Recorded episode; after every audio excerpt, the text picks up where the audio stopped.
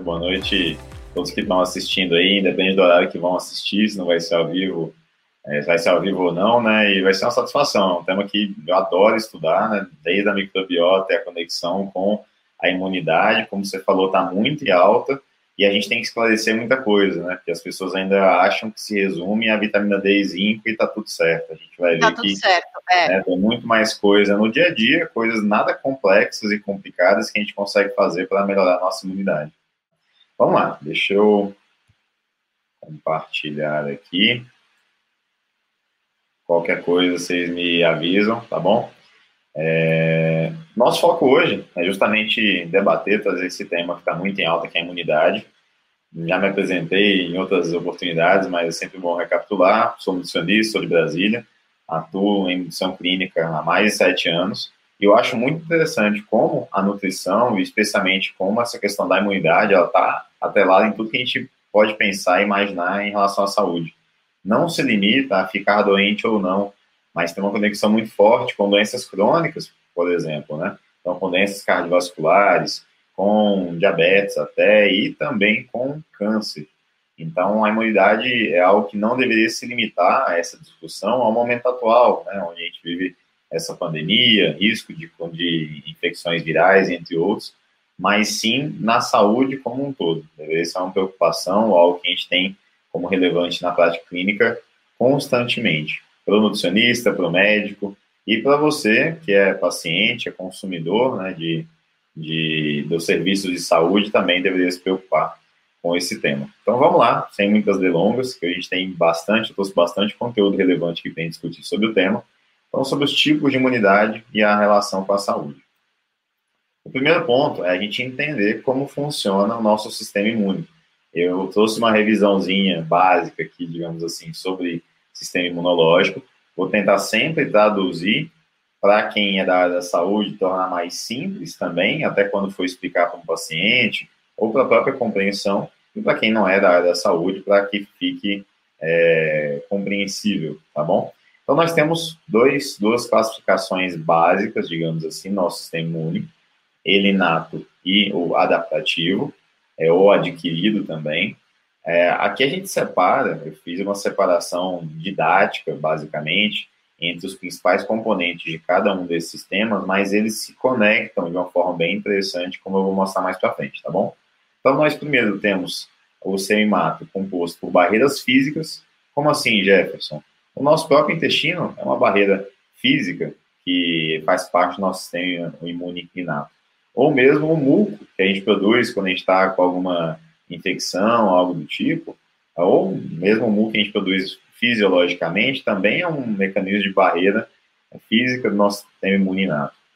Mecanismos de defesa, então, com a produção, a secreção de IgA, como outras células que acabam ali atacando, digamos assim, ou marcando patógenos para o seu ataque. Temos a resposta imune, propriamente dita, que aí sim vai envolver muito o mecanismo celular, diretamente das células imunológicas, e nós temos a resposta, nós temos a resposta adaptativa, que é justamente aquela resposta mais específica. Em que sentido? Ela tem alvos, Então, nós temos a resposta imune adaptativa, que ela justamente é aquela que a gente adquire com experiências ao longo da vida, no sentido de fui exposto a uma bactéria, é um efeito da vacinação. Fui exposto a que fragmento daquela bactéria, daquele vírus, e isso, meu sistema imunológico cria uma memória sobre aquela resposta, e numa próxima exposição, minha resposta imune é muito mais rápida. O sistema imune inato, ele é inespecífico, essa é a grande característica dele. Então, ele está ali para nos proteger contra invasões gerais. O adaptativo, ele é mais específico e, por conta disso, mais também eficiente, mais competente, tá? É no sistema imune adaptativo que a gente fala hoje nos exames de COVID, de IgM e IgG. É justamente uma resposta adquirida, adaptativa, dessa resposta imunológica, dessa via imunológica. Então, como é que funcionaria basicamente a nossa resposta imune inata? Um agente inespecífico qualquer, primeira linha de defesa seria justamente a barreira física, então o próprio epitélio ali do meu intestino ou do meu pulmão ou a minha própria pele me protegendo, contentado desse patógeno.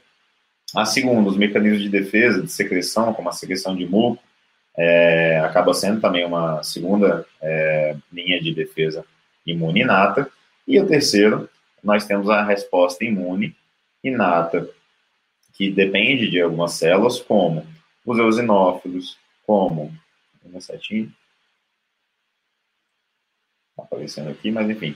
Como os eosinófilos, como os macrófagos, como as células natural killers, que são células ali específicas desse sistema imune, que vão também combater muitas vezes a entrada de patógeno de forma inespecífica.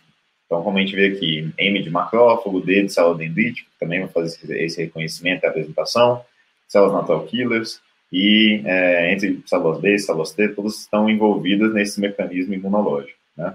Avançando, nós temos essa resposta imune. Vamos lá. Então, voltou. Avançando, nós temos esse sistema imune adquirido, a gente vai focar um pouquinho nele agora.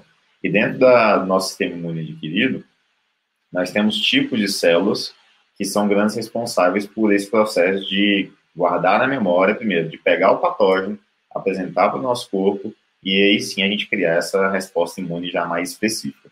Então, primeiro eu tenho ali um patógeno que foi reconhecido, então nós temos essas células ali que vão fazer esse reconhecimento, e nós temos órgãos para onde essas células vão migrar para fazer o seu amadurecimento, digamos assim, né? Então é daí, inclusive, que vem o nome linfócitos B e linfócitos T, especialmente linfócitos B, que eles são amadurecidos no baço, e linfócitos T no timo, que são órgãos imunológicos, né? Como é que funcionaria esse processo depois da formação de memória? Vamos ver aqui como é que funciona. Primeiro, eu tenho esse patógeno, ele sendo identificado por macrófagos ou por células dendríticas, que são células chamadas de apresentadoras de antígeno. Na prática, o que eles fazem? Fagocitam aquele patógeno, quebram em pedaços menores, pegam esse pedacinho e vão apresentar para o meu sistema imunológico.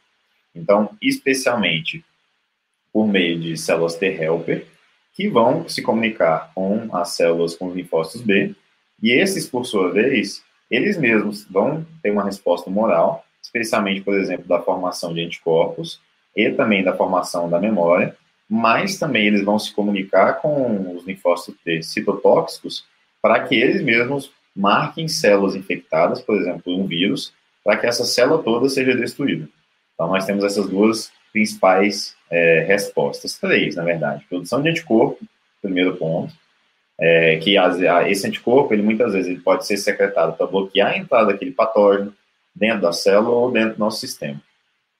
A memória, que também vai ser feita aí pelos linfócitos B, e nós temos esse ataque celular pelos linfócitos T citotóxicos, tá? Então, a produção de anticorpos é feita pelos linfócitos B, estimulada pelos linfócitos B, e é bem específica. Então, aí vem o mecanismo, inclusive, da vacinação. A exposição a fragmentos daquele patógeno que vai desencadear essa resposta de produção de anticorpos específicos. Memória, justamente esse armazenamento dessa exposição prévia, para que, numa próxima exposição, essa resposta seja mais rápida, porque essa resposta imune adaptativa adquirida, ela demora alguns dias para acontecer, não é imediata, se eu não estiver vacinado. Se for uma segunda exposição, ela acontece de forma muito mais rápida. Já a resposta celular via linfócitos T citotóxicos, né, que eles também se comunicam, podem se comunicar de forma direta ali com os linfócitos T-helper, eles vão marcar uma célula que foi infectada pelo patógeno para aquela célula ser destruída por células como o macrófago, que tem esse papel de fagocitar células infectadas, tá? Esse é o resumão, digamos assim, tentei tornar de forma um pouco mais didática. Aqui a gente tem uma imagem que representa muito isso. Então, nós temos as linhas de defesa, como produção de muco, como produção de alfa-defensinas, isso especificamente no intestino. Aqui à esquerda da tela, a resposta imune inata, e à direita, a resposta imune adaptativa. Meu macrófago identificou o patógeno, manda esse recado para as células T e para as células B, que vão desencadear respostas diversas. Nesse caso, no intestino especificamente, uma resposta imune coordenada pelo GALT, que é o tecido linfóide associado ao intestino, né, que é um dos principais, dos maiores órgãos imunológicos que a gente tem. O GALT ligado ao intestino e o MALT ligado às mucosas, trato gastrointestinal e também via respiratória, tá? Quando a gente pensa em sistema imune, falei para vocês que tem essa divisão clássica de imuninata, adaptativa, mas nós temos também a questão das classificações de barreira física e química, de células imunológicas e de anticorpos, tá bom? E o mais importante é que toda essa resposta imune é dependente de micronutrientes, tá? E não se resume, de forma alguma, a vitamina D e zinco, tá? Como vocês podem ver aqui embaixo no slide, a gente está falando de praticamente todas as vitaminas, todos os minerais têm algum papel na resposta imunológica.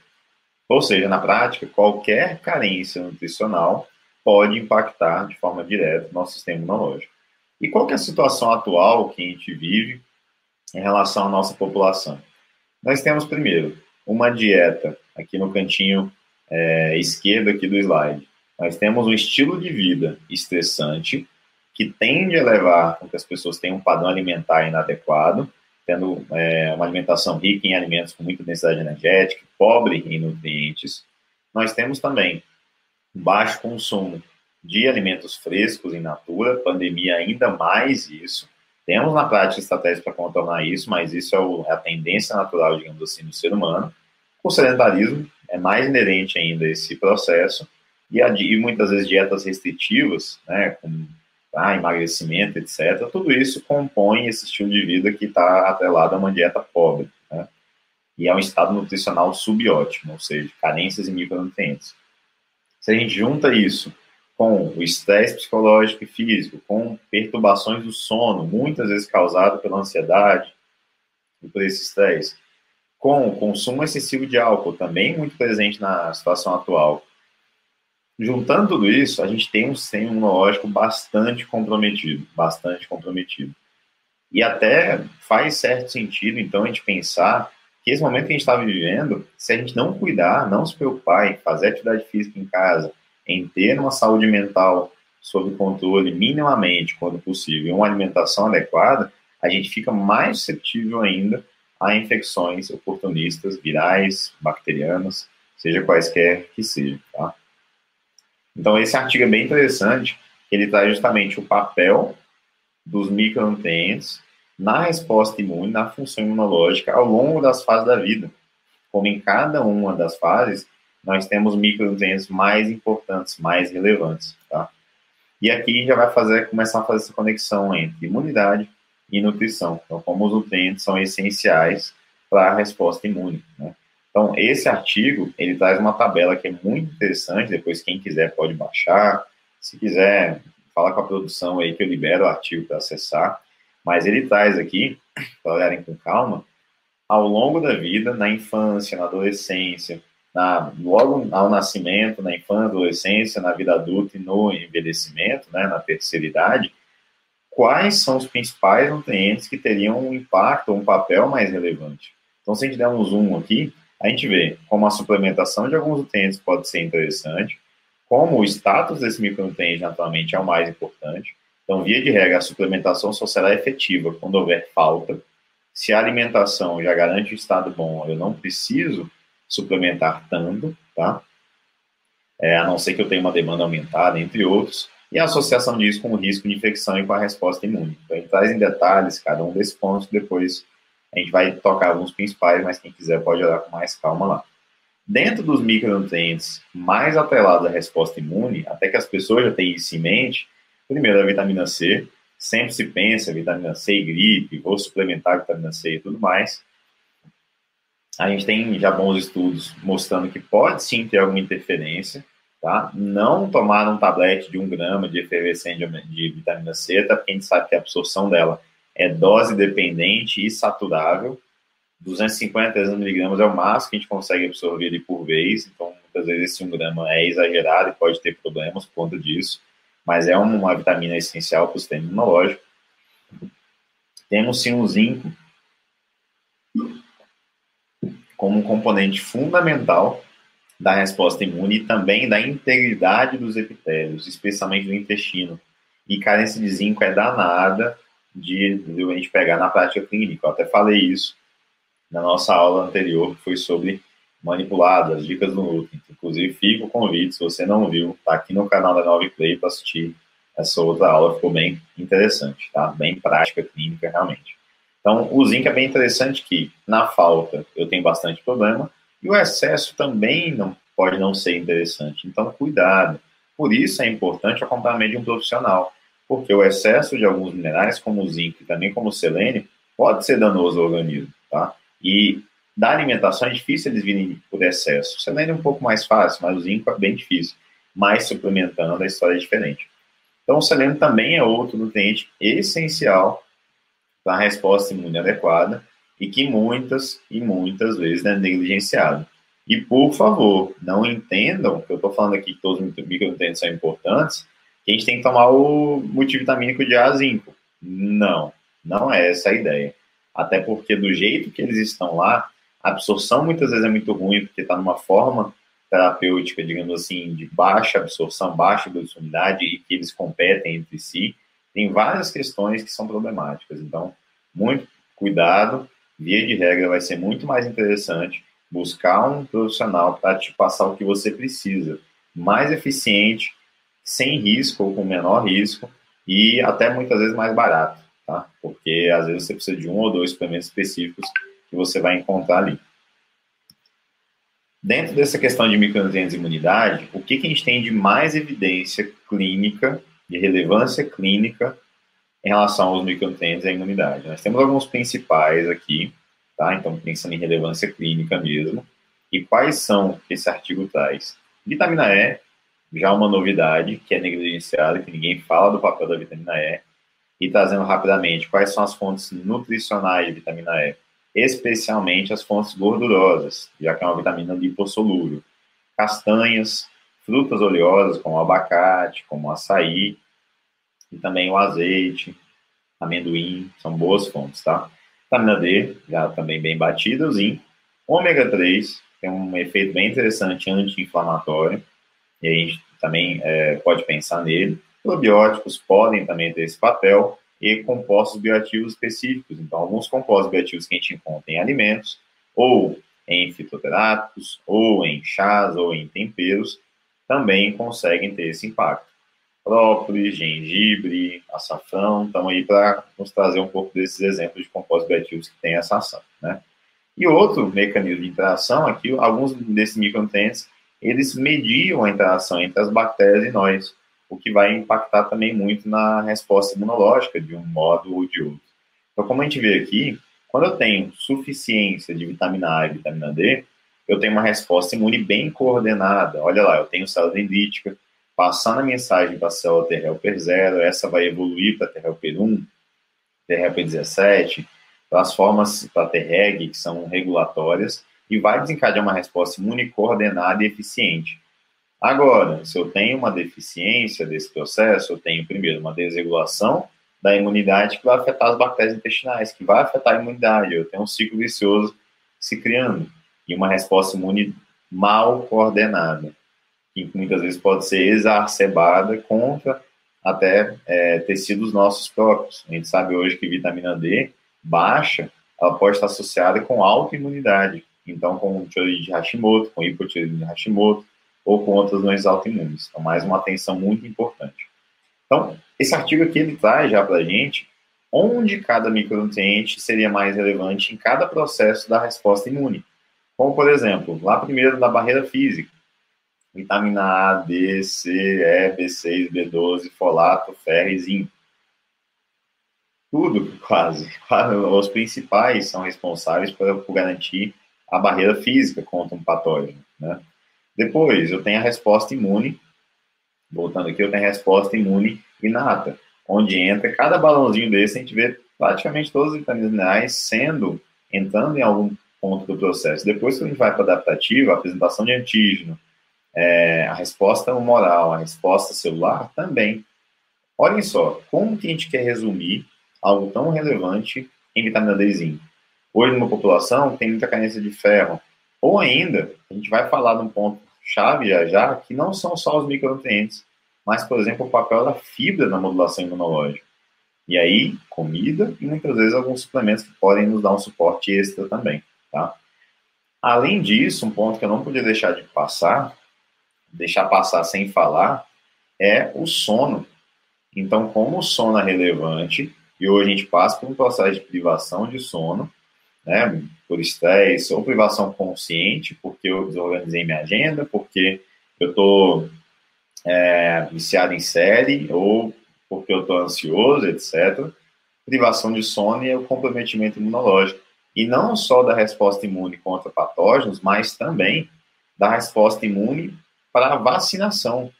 Então, a gente está em vacina, a gente vai ver que a vacina não responde da mesma forma em todas as pessoas. E um dos fatores que pode prejudicar essa resposta adequada à vacinação é o sono inadequado e a nutrição inadequada. Então, vamos cuidar da saúde, vamos nos preocupar com agora, porque quando chegar a vacina para a gente, quem for vacinar aí, ou quem já está vacinando, que o corpo responda da melhor maneira possível, né, a essa vacina, para que haja realmente a imunização ativa, tá? Quando a gente pensa no sono, então, a gente vê aqui alguns dos mecanismos pelos quais ele pode interagir com a nossa resposta imune. Primeiro aqui é a resposta imune à vacinação, então eu tenho uma resposta primária, vocês podem ver lá embaixo, que ela é mais tardia, aquilo que a gente falou, quando eu não tenho um organismo adaptado, ela demora a aparecer e é mais branda. Agora, quando eu já fui vacinado, minha resposta imune é muito mais rápida e mais intensa, o que aumenta bastante a chance de erradicar aquele patógeno antes de efeitos mais graves, né? Por isso que a vacina é bem eficiente. E olha só, da mesma forma, esse artigo é bem interessante que ele traz, da mesma forma que eu, quando eu estudo, e eu depois eu tenho que memorizar, gravar aquela informação para depois eu aplicar numa prova, e eu tenho o processo de consolidação da memória no sono, da mesma forma que eu sei que a privação de sono afeta a minha memória, a mente mental, a privação de sono parece afetar a memória também no sistema imunológico. Então, quando eu tenho privação de sono, parece que eu tenho um prejuízo nessa memorização, consequentemente no efeito da vacina. Olha que importante a gente saber disso, né? Então, gravem isso, repassem isso para quem quer que seja aí relevante, todo mundo, eu acho que tem essa impacto aí, né, de cuidar do sono e tudo mais, então propaguem esse tipo de informação para as pessoas darem mais atenção a esse ponto também, né. E aqui ele traz, né, o que seria um sono de boa qualidade, como que ele impactaria nesse processo, e o principal, como que a alimentação, patógenos, entre outros, também podem quebrar nosso sono. Esse é um ponto-chave. Muitas vezes a ansiedade me faz ter uma alimentação pior, e a alimentação pior piora a qualidade do meu sono. E aí, eu dormindo pior, eu tendo a comer mais, ter mais vontades, mais descontrole da fome, e é um ciclo vicioso que se inicia. Mais uma vez, busque um profissional de saúde, nutricionista especialmente, ou algum médico para te ajudar no sono, na alimentação. É algo essencial pensando em resposta imunológica, tá? Agora, fazendo um link entre resposta imune e saúde intestinal, quando a gente pensa em intestino, poucas pessoas pensam em intestino e imunidade. As pessoas pensam em intestino só em absorção de comida, em digestão, evacuação, né, eliminação das fezes, mas o intestino, eu diria que é um dos principais órgãos imunológicos que a gente tem. Então, dentro das principais funções do intestino, digestiva, absortiva, neuro, endócrina, detox e excretora, que é eliminar as fezes, nós temos como destaque a função imune. E é nela que a gente vai discutir um pouquinho aqui mais. A gente já viu um pouquinho, né, de como os nutrientes impactam na interação com as bactérias. Agora a gente vai ver especialmente esse foco na imunidade e no intestino, tá? É um assunto que eu gosto muito de estudar. Conexão de microbiota intestinal, resposta imunológica e nosso sistema imune, nossa saúde de um modo geral. Então a gente vai aprofundar um pouquinho desse assunto. E antes até de entrar propriamente dito no assunto, eu gosto sempre de trazer, quando possível, frases de pessoas importantes, pessoas inteligentes e até visionárias à frente do seu tempo, como o Louis Pasteur. Então, Louis Pasteur, muita gente já ouviu falar nesse nome, às vezes não sabe da história. Ele é um grande estudioso da microbiologia, digamos assim, até um pai da microbiologia. E Louis Pasteur, há mais de 2 séculos atrás, ele já tinha conceitos muito interessantes sobre microbiota e saúde. Olha que bacana, frases que ele já falava. O papel do infinitamente pequeno na natureza é infinitamente grande. Ou ainda, senhores, são os micróbios que terão a última palavra. Então, hoje a gente está vendo, né, aí uma pandemia viral, né? Nada impediria de a gente ter também problemas. A gente sabe que a humanidade, se a gente não cuidar bem, também teremos problemas com bactérias. A gente tem bactérias resistentes a antibióticos, entre outros. Então, cabe a nós, talvez, não travar uma briga com esses micro-organismos que também habitam o planeta como nós, mas talvez saber viver em harmonia. Esse é o ponto-chave. E nesse tocante, especialmente aos micróbios que compõem a nossa microbiota, eu talvez deva pensar muito na alimentação, regulando esses micróbios, essas bactérias, nos meus hábitos de vida, regulando essas bactérias, e muitas vezes suplementos me ajudando a regular essas bactérias, tá? Já que hoje a gente vive num ambiente mais hostil, né? Uma frase que em alguns artigos também trazem, né? A gente ouve falar muito, você é o que você come, mas a gente também pode pensar no você é o que você hospeda, não é verdade? Então, e aí, essa imagem é bem representativa, que ela traz para a gente como a individualidade, né, dessa microbiota em cada um de nós. Então, cada um de nós tem uma microbiota única, o que com certeza, tem até bons estudos já trazendo isso, o papel da microbiota, da saúde intestinal, na resposta a infecções virais, a Covid, entre outros. E talvez esse seja um ponto importante que define porque uma pessoa responde melhor e outra pior. É multifatorial, mas com certeza a minha microbiota é um desses fatores importantes. Essa microbiota é única, ou seja, realmente cada um de nós tem uma microbiota específica, e até em cada região a microbiota é diferente, e ela é dinâmica, esse é um ponto-chave. Ela muda constantemente a depender do que eu faço, da minha alimentação, do meu sono, de N fatores que vão modificar, de uso de medicamentos, de uso de suplementos, que vão modificar essa microbiota. Seja para o bem ou seja para o mal. Então, é isso que a gente tem em mente, tem que ter em mente. Ela não é pouco dinâmica, ela é muito dinâmica. Ela oscila ao longo das horas do dia, de uma forma importante, tá? E, mais uma vez, o papel da gente manter a regularidade nos cuidados com a saúde. Não adianta cuidar um dia e descuidar três. É um cuidado constante, tá bom? E ela é linda, maravilhosa. Eu sou suspeito, que é um tema que eu gosto bastante de estudar. Dados técnicos aqui sobre microbiota, imunidade e saúde. Nós temos aí de 1 a 2 quilos de bactérias no intestino, uma carga genética de bactérias muito grande, né? Mais de 1.000 espécies, até 7.000 cepas de bactérias diferentes. E só para a gente ter uma dimensão do quão relevante elas são para a saúde humana, cerca de 10% de todos os metabólitos que circulam na minha corrente sanguínea são de origem bacteriana. Ou seja, tudo que corre no meu sangue, 10% é de origem bacteriana. Então, imaginem, cai na corrente sanguínea, atinge todo o nosso corpo. Então, é algo bastante relevante da gente modular, da gente trabalhar, tá?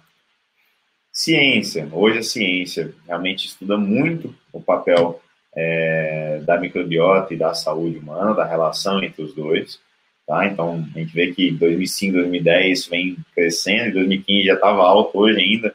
Eu acompanho e sigo esses termos nas publicações científicas, assim, são centenas de publicações, às vezes, por dia. Então, dezenas, eu diria. Então, realmente é um volume grande de conhecimento avançando nesse sentido, para nos trazer um pouco mais de compreensão sobre essas bactérias. Nosso foco é falar um pouquinho das bactérias, focando. Nós temos elas presentes no organismo como um todo, mas aqui a gente vai focar um pouco mais na microbiota intestinal. E até dentro da microbiota intestinal, nós temos bactérias habitando cada região do intestino, bactérias diferentes. Então, no intestino delgado, eu tenho predominantemente lactobacilos, enterobactérias, no cólon, bifidobactéria, ruminococos. Então, assim, eu tenho perfis diferentes a depender da região, a depender do pH, a depender da quantidade de peptídeos antimicrobianos que meu corpo produz, a depender do oxigênio. Isso todo mundo deve lembrar um pouquinho da biologia. Bactérias aeróbicas, anaeróbicas, anaeróbicas facultativas, obrigatórias. Então, esse é um fator que determina quais vão crescer em cada região. E dentro desse, no tocante às regiões, elas podem habitar o muco mais próximo do nosso intestino, podem habitar o bulbo mais distal, podem habitar o lúmen, né, do nosso intestino, e também algumas acabam vindo junto com os alimentos, então vindo com a nossa alimentação, tá? O papel da alimentação na imunidade não vem desde quando a gente começa a comer. Na verdade, vem desde o útero. A gente vai ver como isso funciona, mas também vem após o parto pelo leite materno. Então, aqui já fazendo uma breve conexão entre pré-bióticos e resposta contra patógenos. Olha que interessante. Esse é um estudo que ele testou. Galactoligosacarídeos, seu estudo in vitro, mas não dá um panorama bacana. Galactoligosacarídeos, ou GOS, e o papel dele na erradicação, em cultura de célula, na erradicação de Escherichia coli. Uma bactéria patogênica, sendo estimulada e seu controle por fibra. Tem noção disso? Muitas vezes a gente só pensa, micronutriente, vitamina D, zinco, etc. Fibra, a fibra, um prebiótico, que muitas vezes o GOS, inclusive, a gente encontra no feijão, mas também encontra no leite materno, ajudando na resposta contra patógenos, tá? E é bem interessante, quando a gente pega para ver essa conexão, isso vem, inclusive, da mãe, da alimentação da mãe. Então, você que é mãe, você que é pai, cuide. Olha só, a fibra, por regular a microbiota da mãe, a gente sabe que as bactérias da mãe não vão passar diretamente pelo intestino, na boca da criança, mas o sistema imunológico, ele identifica as bactérias que estão no intestino, pega fragmentos, lembra da célula dendrítica, pega fragmento dessa bactéria e apresenta para o sistema imunológico. E essa apresentação e a produção de anticorpos, ela sai no leite materno, como a gente pode ver aqui. E no leite materno, ela vai passar para a criança, formando a primeira imunidade aí da criança, fazendo essa imunização da criança. Então, é um ponto-chave da gente pensar, tá? Além disso, agora focando um pouco mais aí no intestino de adultos e trazendo um pouco mais essa discussão da fibra, olha que bacana. Carboidratos não digeríveis. É um outro nome, um nome mais técnico para fibra, ou para as fibras que podem ser prebióticas. Isso traz a manipulação da microbiota por meio de não dar fibra ou de dar fibra, né? Então, o efeito deletério de uma dieta deficiente em carboidrato acessível à microbiota, que, via de regra, as fibras são a base de carboidrato, tá? Então, quando a gente pensa, a vida é feita de escolhas. Eu posso, a todo momento, escolher comer vegetais, frutas e legumes, fontes de fibra, ou posso escolher fazer uma dieta carnívora, ou posso escolher fazer uma dieta à base de produtos refinados, que não tem fibra. Quando eu como fibra, essa fibra, a grande característica dela é que eu não digiro, um ser humano, não consegue digerir a fibra. Essa é uma característica de toda a fibra, por isso ela existe a minha digestão, as enzimas digestivas, na amilase, na boca, no estômago, no intestino, e sobra para as bactérias fermentarem. As bactérias conseguem digerir essa fibra. Então serve de alimento, de nutrição para essas bactérias. E aí elas produzem metabólitos que vão interagir com a nossa saúde. Nesse caso aqui, a gente vê o processo final, proteção contra doenças ocidentais. Mas Jefferson, o que são doenças ocidentais?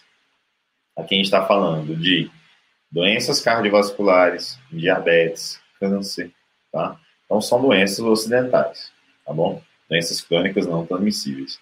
Já quando eu como coisa refinada, sem fibra, eu absorvo todo o carboidrato que tem ali, já que não tem fibra, só tem glicose, entre outros, amido, e não dá comida para as bactérias. A partir disso, eu não tenho esse metabolismo funcionando de forma adequada, nem tenho regulação dessas bactérias de forma adequada.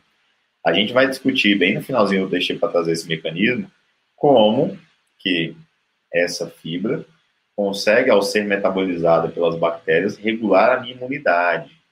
Ela tem efeito anti-inflamatório, ela tem efeito de melhorar a resposta contra patógeno, entre outros, tá? Então, fiquem ligados para a gente ver como isso é interessante.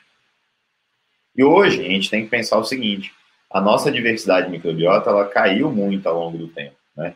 Então, quando a gente era caçador-coletor, digamos assim, a gente tinha uma alimentação muito mais variada, né? E por conta disso, a gente tinha uma diversidade microbiota muito maior. E com o advento da agricultura, a gente acabou perdendo um pouco já da diversidade alimentar. Consequentemente, da nossa diversidade também da microbiota. Elas são intimamente ligadas. Depois da industrialização, sanitização, e tudo isso fez a nossa diversidade microbiana cair mais ainda.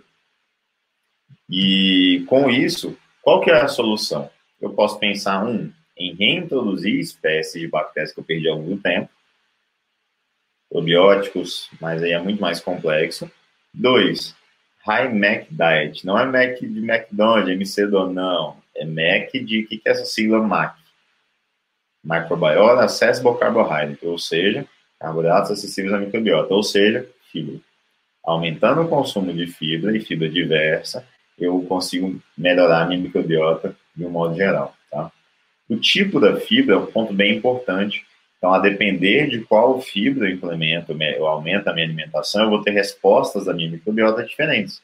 Já cada fibra serve de alimentos específicos para bactérias específicas. Então, esse é um estudo que ele mostra. Uma dieta para manter o peso, as bactérias tinham um perfil. Quando eles enriqueciam com farinha de trigo, muda o perfil das bactérias, que são cada corzinha dessa. Bota amido resistente, muda ainda mais. Alta em proteína low carb, muda de novo. Constantemente está em mudança. O que a gente tem que pensar é em achar um meio termo que para nós seja benéfico e ficar nesse meio termo. Não adianta fazer uma, fazer outra, fazer aquilo ou outro. É achar um ponto de equilíbrio para nós, que é bem individual, tá? Estudos bem interessantes com fibra, né, e com prebióticos que podem ser bacanas para a nossa saúde intestinal. Então, esse é um primeiro estudo que ele testou a questão da biomassa e a constipação. E olha que interessante, biomassa de banana verde, nada complexo, biomassa de banana verde. Ele deu aqui, ele comparou laxante, então nesse caso constipação, mais clássico dos efeitos das fibras, né? Comparou o efeito do laxante ou dose reduzida de laxante com 30 gramas de biomassa de banana verde ou só 30 gramas de biomassa de banana verde. Em pessoas aqui, adolescentes constipados crônicos, tá? O que ele viu de interessante? Ele viu um efeito similar ao laxante, só da biomassa, melhora a consistência das fezes, menos força para defecar, menos defecação dolorosa, menos dor abdominal. Ou seja, teve um efeito similar em relação à melhora da constipação, sem efeitos colaterais dos laxantes, e de forma saudável, tá? Outro interessante, esse estudo que testou GOS, aquele galactoglicosacarídeo que a gente encontra no feijão, por exemplo, né, como eu falei. E esse GOS, ele testaram aqui 3,5 gramas, 7 gramas, para pacientes com síndrome do intestino irritável. Também é um quadro que a gente pega hoje constantemente no consultório. E nesses pacientes, o que eles viram? Primeiro, 44 pacientes testaram 3,5 gramas, 7 gramas, aumento de bifidobactéria, alívio dos sintomas, melhora da consistência das fezes, diminuição de flatulência e inchaço. Muitas vezes a gente pensa que fibra, ela não vai fermentar, então o paciente que tem intestino irritável vai soltar, vai gerar mais gases. Calma. A fibra, dependendo de cada tipo, ela ajuda a regular a microbiota. Não é toda fibra que é muito fermentável. E não é fermentação, toda fermentação que gera gases. Algumas fermentações não geram gases, tá? Então, pensem sobre isso também, tá? Goma guar. Então, outro suplemento, então, que pode ser bem bacana aí da gente pensar, e nesse caso, só para a gente ver como, não só é para constipação, mas também para paciente diarreico. As pessoas acham que a fibra só solta o intestino, só prende, só solta, para quem é constipado só solta. Não, para quem está solto também ajuda a regularizar.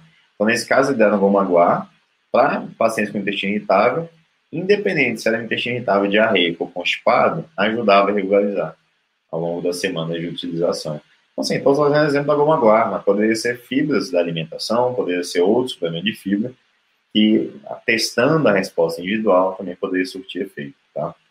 E nesse contexto, eu já começo a trazer um link pra gente das fibras na resposta imune. Então, a gente viu lá em bebezinho, né, um exemplo, mas aqui a gente traz o exemplo mais próximo de como isso é bacana. Eles testaram aqui em recém-nascidos.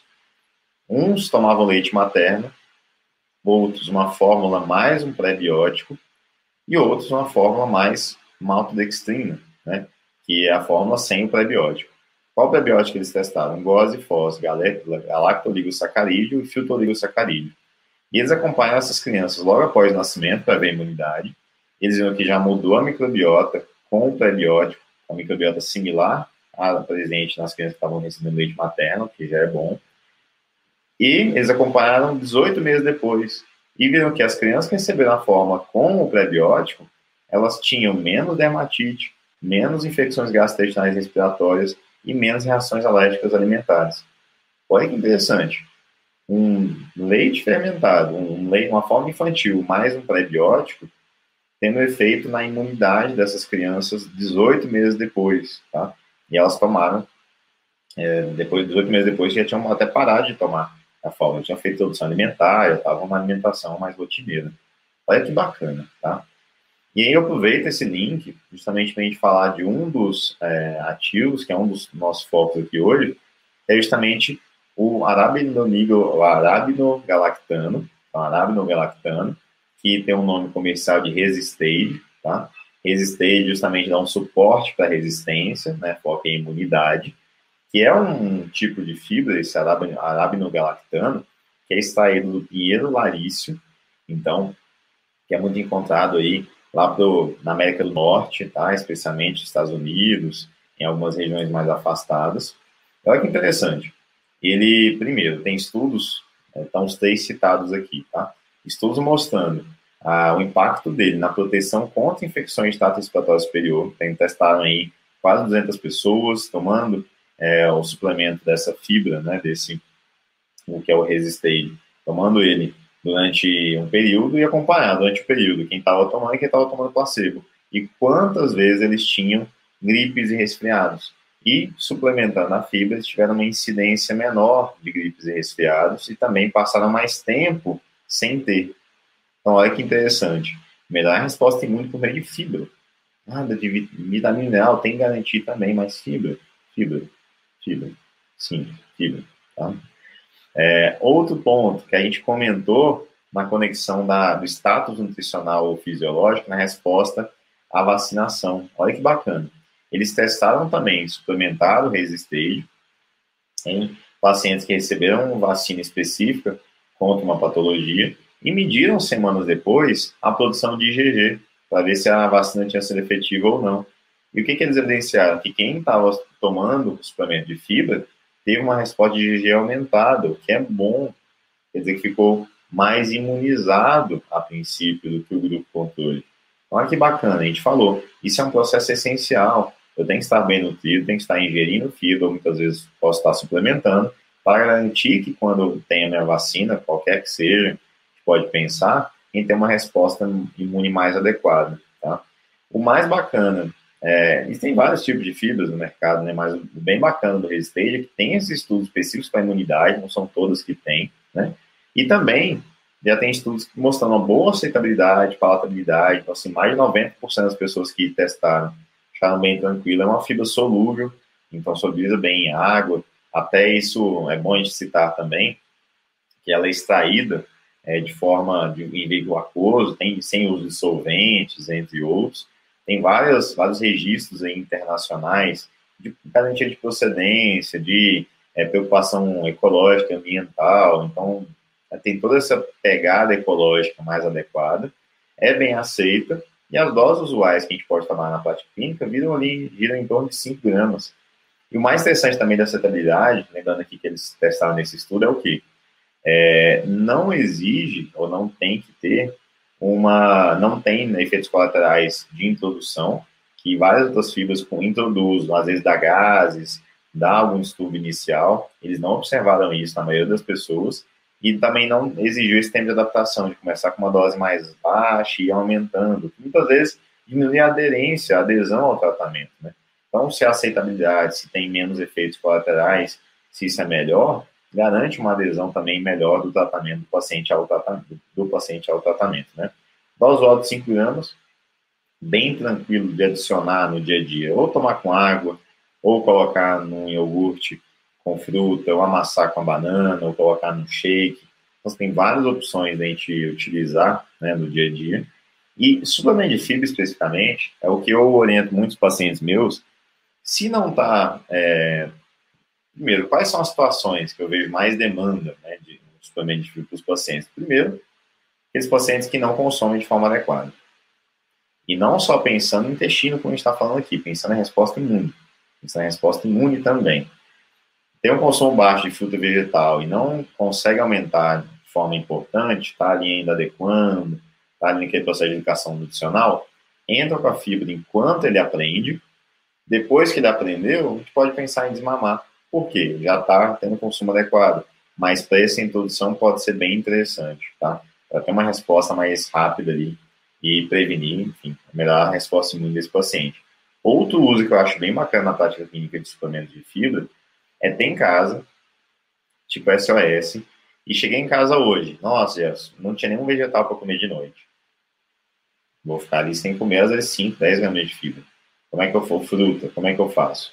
SOS, tem o meu suplemento, fiz um ovo mexido, uma panqueca, algo do tipo, coloco ali dentro. Como não tem muito gosto, não tem muito cheiro, não tem nada, é fácil incluir também preparações sem perda nutricional e tendo e garantindo ali mínimo equilíbrio. Então é ter de SOS. Faltou fruta, faltou vegetal, bota fibra, já dá uma equilibrada boa. Então, ainda dentro dos pacientes, quando forem esse SOS, também caprichar nos temperos, né? Que a gente também aumenta o teor de compostos bioativos, que dá uma equilibrada mínima. Só avisar o paciente para não usar de muleta. Não usar de muleta. Ah, não vou comer vegetal, vou só ficar na fibra. A gente sempre tenta priorizar o alimento, mas a gente pode pensar no suplemento como um suporte interessante em casos específicos. Tá? Ou aquele paciente também que está com a alimentação regulada e mesmo assim continua, já investigou carência nutricional e mesmo assim continua tendo infecções oportunistas ou ainda está num grupo de risco maior, talvez. Pode pensar de forma profilática, até porque o custo não é exacerbado, não tem risco, várias outras suplementações têm risco, não é o caso aqui do ResistAid, então é algo bem interessante para a gente pensar na prática clínica, tá? Além disso, né, aqui a gente vê só a estrutura dele, só para vocês entenderem mais ou menos como é que ele é. Ele vem, esse aqui é a foto do Pinheiro Larício, e aqui a gente vê a estrutura, é uma estrutura complexa aí de galactose com arafinose, tá? Arabinose, desculpa. Então, com essa ligação desses carboidratos, por ligações que a gente não consegue digerir, por isso, essa característica de fibra, né? De fibra prebiótica, que a gente não consegue digerir, sobra para a fermentação bacteriana. Mas, Jefferson, você falou, você guardou uma informação essencial para o finalzinho, foi? Qual a informação? Como que uma fibra, por exemplo, o arabinolactano, o ResistAid, consegue nos ajudar a modular a imunidade? Como? Como é que é esse processo de modulação? Vamos ver aqui. Então, vários, né, prebióticos, quando eles são fermentados pelas bactérias intestinais, eles produzem substâncias chamadas de ácidos graxos de cadeia curta, né? Quais são eles? Especialmente o butirato, acetato e propionato, são os principais. Esses ácidos graxos de cadeia curta, produzidos a partir da fermentação bacteriana das fibras. Então lembra, comi fibra eu não digiro. Sobra para a bactéria fermentar. Bactéria fermentou, eu tenho ali a produção dos ácidos graxos de cadeia curta e esses ácidos graxos de cadeia curta, no inglês short chain fatty acids, que vão interagir com o meu corpo. Sistema nervoso central, tecido adiposo, músculo, fígado e também sistema imunológico. Então, olha que bacana. Ácido graxo de cadeia curta, produzido a partir da fibra, quando é metabolizado pelas bactérias, inibição da adesão de bactérias patogênicas nas células intestinais, aumentando a produção de muco. Sensacional. Jefferson, mas o paciente vai ter muco nas fezes? Não, não é isso. Não é o excesso. É uma adequação, tá?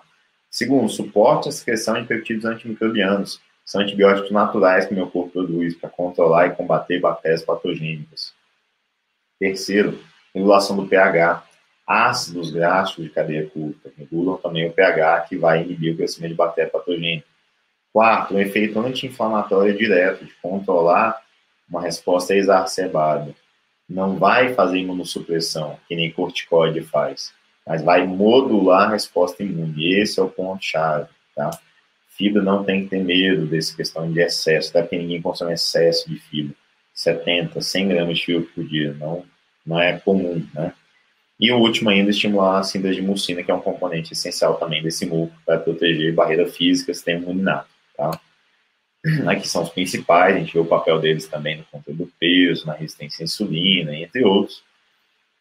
E a gente não pode esquecer, eu só queria trazer uma mensagem final, seguinte, micronutriente essencial, fibra essencial, muitas vezes o suplemento pode vir nos ajudar muito nesse processo de educação nutricional e de garantia de resposta imune do nosso paciente, mas nós temos 21 outros fatores que mexem na minha imunidade e na minha microbiota, tá? Então, aqui tem uma listinha com os principais. E olha o segundo, falta de fibra. Tá? É um dos principais que eu vejo na prática clínica, falta de fibra. As pessoas não comem nem em diversidade, nem em quantidade. Então, vamos refletir bastante sobre isso, tá bom? Agradeço muito a atenção de todos que chegaram até aqui ao final. Trouxe bastante informação. Tem, inclusive, para os profissionais de saúde, todos os artigos aí. Quem quiser, pode tirar dúvida aqui também. E estou à disposição. Obrigado pela atenção. Espero ter contribuído com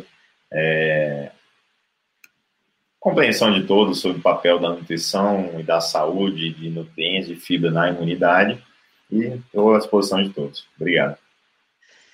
Excelente aula, doutor Jefferson. E eu já vou começar com pergunta, uma pergunta minha. Sim, por favor. Você falou aí de o sono muito relacionado com a imunidade e com a ação, né, que a gente vai ter. Então, significa que se eu tenho privação de sono e tomei uma vacina, pode ser que essa vacina não tenha a eficácia desejada?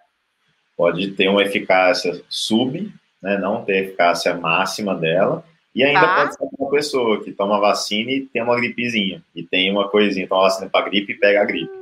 Não. Pois é. Porque já viu, tem gente que fala, eu tomo a vacina e aí outro toma e não senti nada. Sim, não é sim. Sorte, não é acaso, né? Sim, eu tive isso agora, assim, muito claro perto de mim. A minha mãe tomou a vacina da Covid e não teve absolutamente nada. A minha tia foi parar no hospital. Pois é, olha aí. Então, pode ter uma conexão muito forte, né? Pode ter uma conexão, não. E agora, analisando as duas, tem tudo a ver. São perfis de saúde bem diferentes. Bem diferentes. É. E aí, quando você falou isso, eu fiquei pensando, falei, nossa, acho que tem tudo a ver, mas vou confirmar, né? Sim, sim. Só um detalhe que eu queria deixar claro aqui para o pessoal foi com relação à dose, doutor. 5 gramas, na verdade, os estudos com 1,5 e com 4,5, né? Exato, eu botei 5 para arredondar, mas sim, dá para tomar a dose mais baixa, né? 4,5 é quando a gente está pensando realmente em reequilíbrio de microbiota, a ação dela como fibra pré-biótica e tal. 1,5 a gente pode pensar só em imunidade, né? Em linfócitos, anticorpos, enfim. Excelente. Tem uma pergunta aqui falando se ela é solúvel em bebidas frias. Sim, ela é solúvel tanto em bebidas frias quanto em bebidas quentes. E uma coisa legal que eu acho que para o prescritor é importante a gente deixar claro é que justamente por ela ser muito solúvel e sem sabor, você pode colocar em outras formas farmacêuticas, como, por exemplo, um chocolate 70%, uma goma... Como ela tem estudo para crianças, né, a partir de 4 anos, ela é segura em crianças a partir de 4 anos, essas outras formas farmacêuticas nos dá uma chance maior da criança tomar, né? Exato. Show de bola, cara. Você está respondido. Está respondido. É isso aí. Pessoal, mais alguma pergunta? A princípio, não.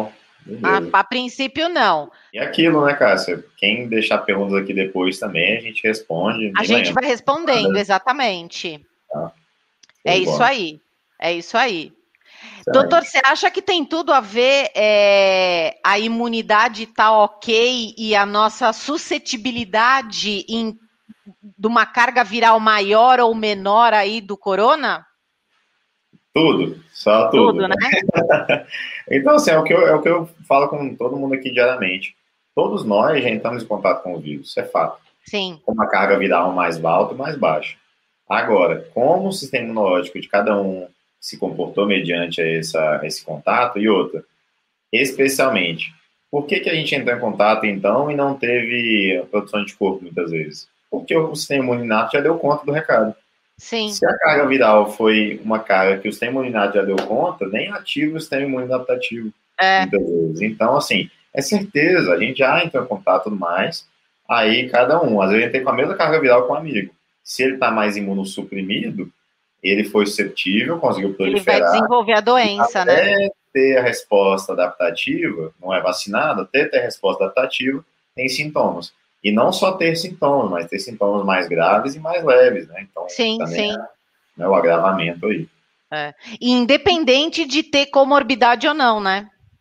Independente. A comorbidade, a gente sabe que é só um sinal a mais que o sistema imunológico já é mais comprometido, via de regra, né? É. O intestino é mais permeável, a gente tem o cortisol, tem imunossupressor, tem tudo isso, mas sim. É mais um fator, não é único. É.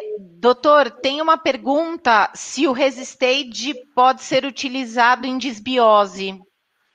Olha só, sempre que a gente pensar em desbiose, além de que todos aqueles fatores que a gente falou, fibra, via de regra, é sempre muito bem-vinda. São poucas exceções aí que a gente pode pensar. E outra, todo mundo tem desbiose hoje em dia, um pouco mais, um pouco menos, mas assim, eu, Murilo, Dono Zilber, todo mundo que estuda mais Vânia, que estuda mais essa parte de intestino, todo mundo tem um pouquinho. Sim. Mais grave, mais leve, mas tem um pouquinho. Então, especialmente aquilo que eu falei, se é um paciente que tem uma ingestão de fibra baixa, ou que tem baixa adesão a essa questão, ou deixar como SOS, eu acho muito interessante ter essa fibra ali, ou para suplementar diário, ou para complementar, botar uma dose a mais do que ele já come, ou no SOS, para não ter, ele usa ali. Tá, perfeito. E a Vera que fez essa pergunta, ela tá falando aqui que ela é consumidora final, que ela não é a farmacêutica da farmácia botânica. Eu achei que ela fosse. É que ela comprou o ResistAid lá. Olha só que bacana, legal. Bom, mas acho que é isso. Mais alguma pergunta, pessoal? Bom, para quem assistir depois, pode deixar a pergunta lá no nosso canal que a gente responde em seguida, né? A gente está sempre lá avaliando se tem algum comentário, alguma sugestão. Bom, pessoal, agradeço aí a participação de todos, terem ficado aí assistindo a nossa 7ª aula. Dr. Jefferson, te agradeço mais uma vez por essa parceria, por ter preparado a aula para a gente, e teremos mais algumas coisas por aí, né? Não vamos dar o spoiler, mas teremos mais novidades por aí. Exato. Obrigado, cara. Vocês são sensacionais, parabéns pelo trabalho aí, obrigado pelo convite mais uma vez, e principalmente pelo interesse de fomentar a população em geral, pesquisadores e tudo mais, com conhecimento. Acho que esse é um ponto essencial. O conhecimento nos dá poder, né? Nos dá armas para lutar da melhor forma possível contra o que quer que seja. Né? É isso aí. Obrigado, viu? Obrigada, viu? Boa noite, pessoal. Boa noite, doutor. Muito obrigada. Tchau, tchau.